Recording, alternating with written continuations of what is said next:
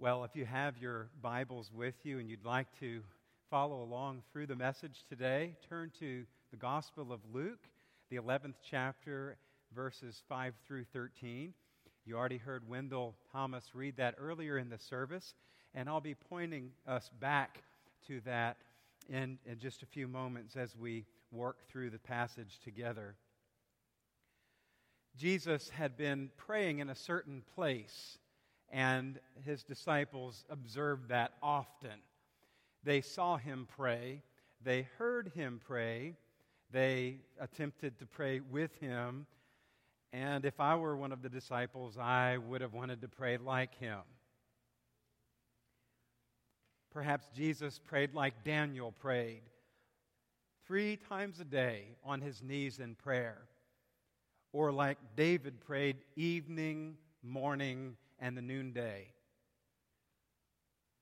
Jesus sometimes would disappear, and the disciples would look around and only they to find him praying somewhere.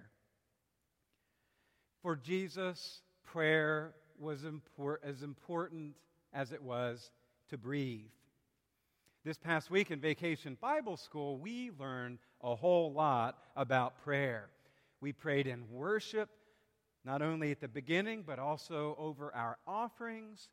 We prayed through to God in our stations through the day.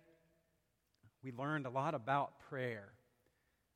One of the leaders came up to me after Vacation Bible School and said, Pastor Bob, one of the mornings in worship when Amanda called you to pray and you came up there, one of the children in my group said, Pastor Bob sure does pray a lot. I don't know how to take that, but I take that to mean that we are emphasizing prayer here. I don't always feel like I pray the best. In fact, mostly I don't.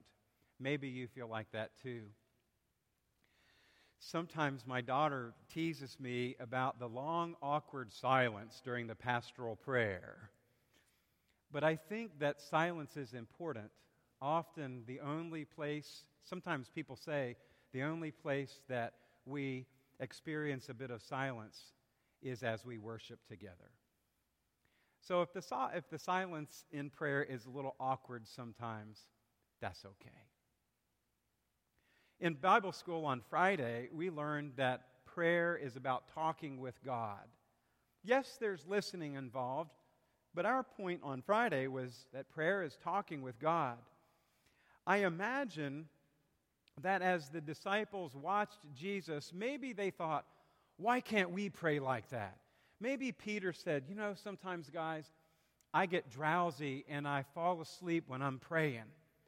Or maybe John, one of the disciples, said, I wish I could remember the prayer requests that people give me. I see them in Sunday school, and then I have to pray really quick so that I can remember that I prayed for them when I talk to them. Or maybe James said, I need some structure in my prayers. My mind wanders and then I forget where I was. And maybe Matthew, the, who was the tax collector before he became a disciple, said, And I thought I was the only one who struggled with prayer. I'm really good with numbers and all that, but the prayer thing is really hard. So they agreed that they would ask Jesus for some help with praying. Luke writes that one of them went to Jesus to get his help. I don't know which one it was. If you know, tell me. But uh, at least they went. I don't know how they decided. One day in vacation Bible school, Miss Amanda taught us rock, paper, scissors and had a contest, and it was really fun. Maybe they did rock, paper, scissors to decide who would go to Jesus, or maybe they used some other way like casting of lots, which was kind of a Bible way of helping to make decisions. We don't know exactly how, but one of them went to Jesus and said, Lord, teach us to pray just like John taught his disciples. And then Jesus taught them what to say. He said, When you pray, say, Father, hallowed be your name, your kingdom come. Give us each our daily bread. Forgive us our sins, For we also forgive everyone who sins against us, and lead us not into temptation.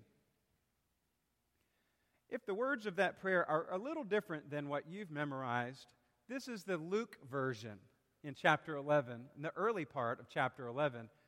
The version that we're perhaps more familiar with is in Matthew chapter 6. So it's good to read both of those accounts. But here, one of the disciples said, Jesus, teach us to pray. And then he said, Say this. I think it's really neat that the disciples weren't afraid to ask for help. Because they were bold enough to ask for help in their prayers, we have a model prayer to follow. Jesus simply told them what to say. If they got off track, they could remember what he had said and refocus. He taught them this model prayer he knew they needed because there would be times when they would face hardship and persecution and hunger and homelessness and despair, fear and loneliness. He knew they would need strength and hope and boldness and power. He knew they would need wisdom and guidance and comfort, especially when they were afraid and sad. So Jesus used a parable to help them to understand how they could persist in their praying. If you remember from Vacation Bible School, parables were earthly stories with a heavenly meaning. Jesus told stories to help people to understand spiritual truth. This parable about the friend who comes in the midnight hour helped them to know that they could keep on praying no matter what they faced, even if the door was shut in front of them. Jesus said, Suppose you have a friend and you go to him at midnight and say, Friend, lend me three loaves of bread. A friend of mine on a journey has come to me, and I have no food to offer him. And suppose the one inside answers, Don't bother me. The door's already locked, and my children, well, they are already in bed. I can't get up and give you anything. Jesus says, I tell you, even though he will not get up and give you bread because of your friendship, yet because of your shameless audacity, I love that, because of your shameless audacity, he will surely get up and give you as much as you need. A little context. Sometimes people would travel in the evening to avoid the heat of the day, so they arrived late. No matter when they arrived, one would always greet your guest with hospitality, food and drink, and washing of feet, and a holy kiss. But sometimes, without modern communications like we have now, you didn't really know when your guest would arrive, whether it would t- today or tomorrow or in another day or so.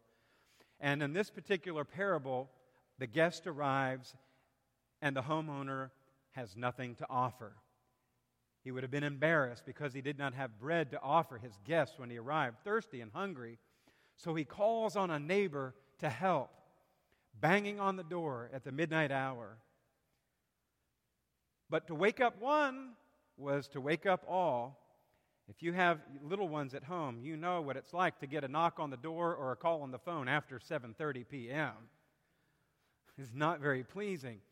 And in this culture, the house would have had one room and one door and one window, and all of the family would have retired in the evening, sleeping on their mats all around the floor together.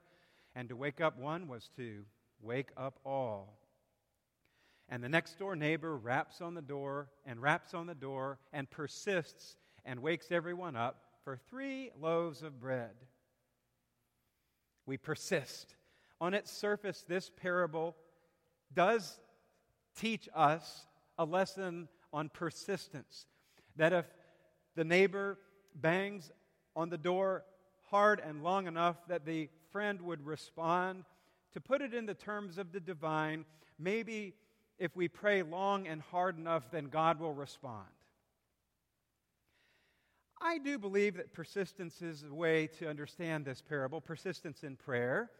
Yes, that the disciples needed to develop the habit of habitual, of regular, ongoing, sustained prayer to help them in the time that was ahead. The spreading of the good news would certainly count on it, their everyday lives would depend on it. But let me suggest, however, that this parable is more than a lesson in persistence in prayer. One scholar writes that it's a perhaps it's a parable of contrast.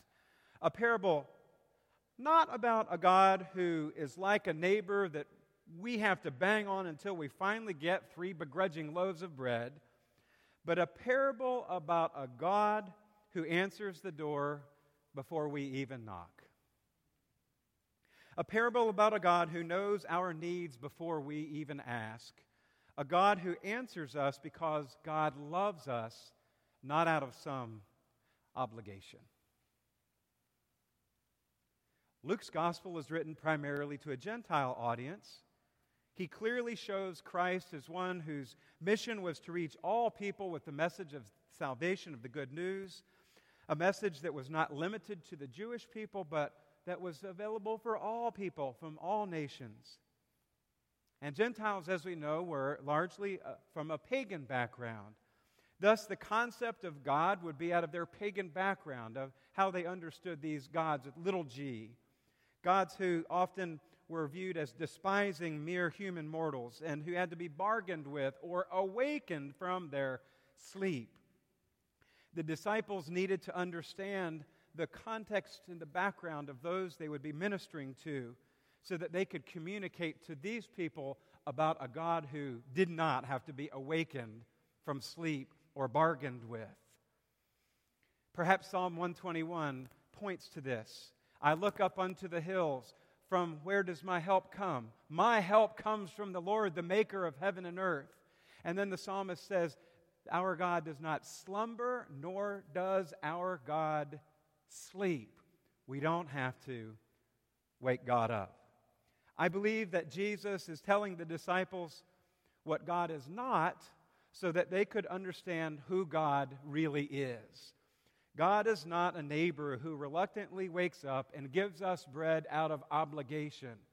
The God of Jesus Christ is a God who cares deeply for us, so much so that he gave everything.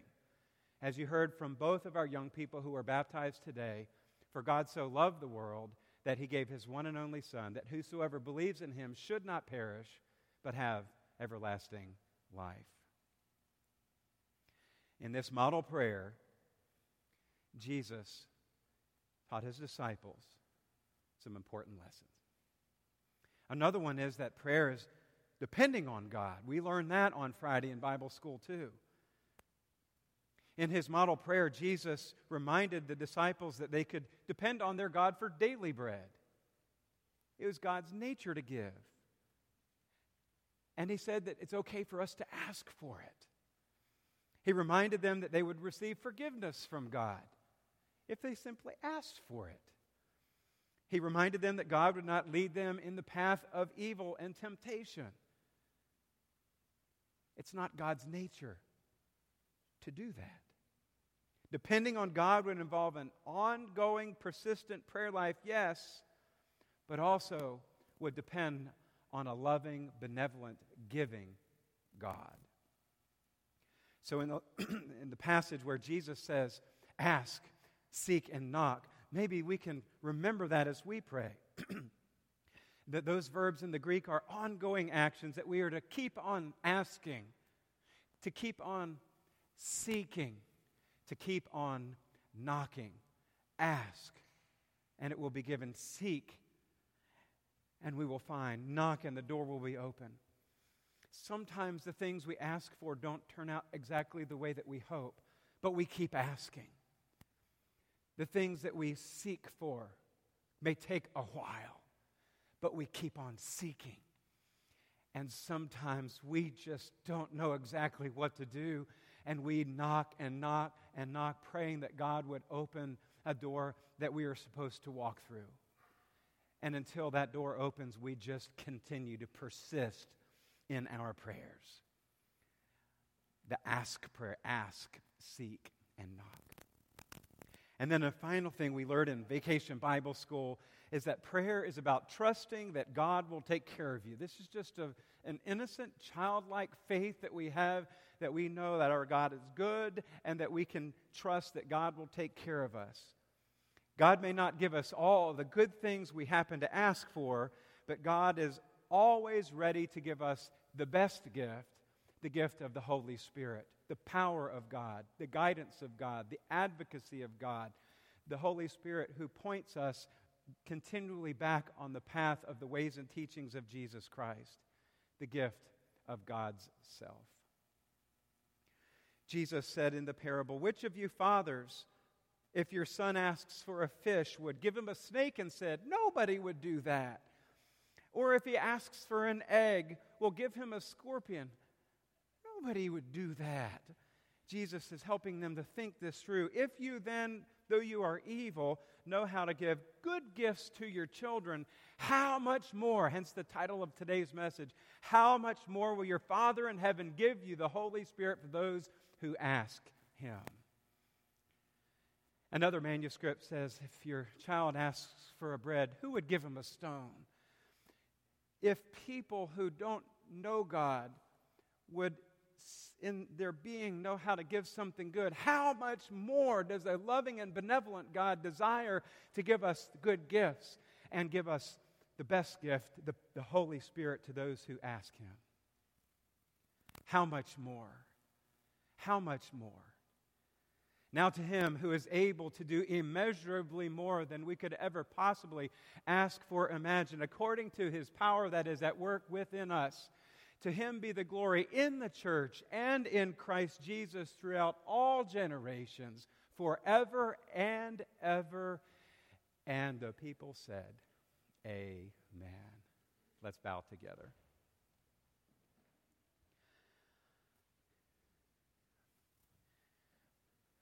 God, thank you for the good news that we worship a living, loving God. That we don't have to try to wear you down and weaken you so that you'll answer our prayers. Thank you that we don't have a God that we have to wake up from a sleep. We are thankful that we have an active God who is always with us who understands every aspect of human suffering, a God who lives, a God who is intimately involved in our lives. Sometimes we don't know what to pray for or how to pray. And we're glad that we have help here in the scripture and from your Holy Spirit, who intercedes on our behalf when our words often come up short. This life is hard. It's hard enough to navigate as a Christian. Doubly difficult when we don't have a faith to fall back on. So, God, today, as we seek decisions spiritually, emotional and physical, decisions for each of our lives. We pray that you would hear our prayer and direct our path. Show us the way. In Jesus' name we pray. Amen.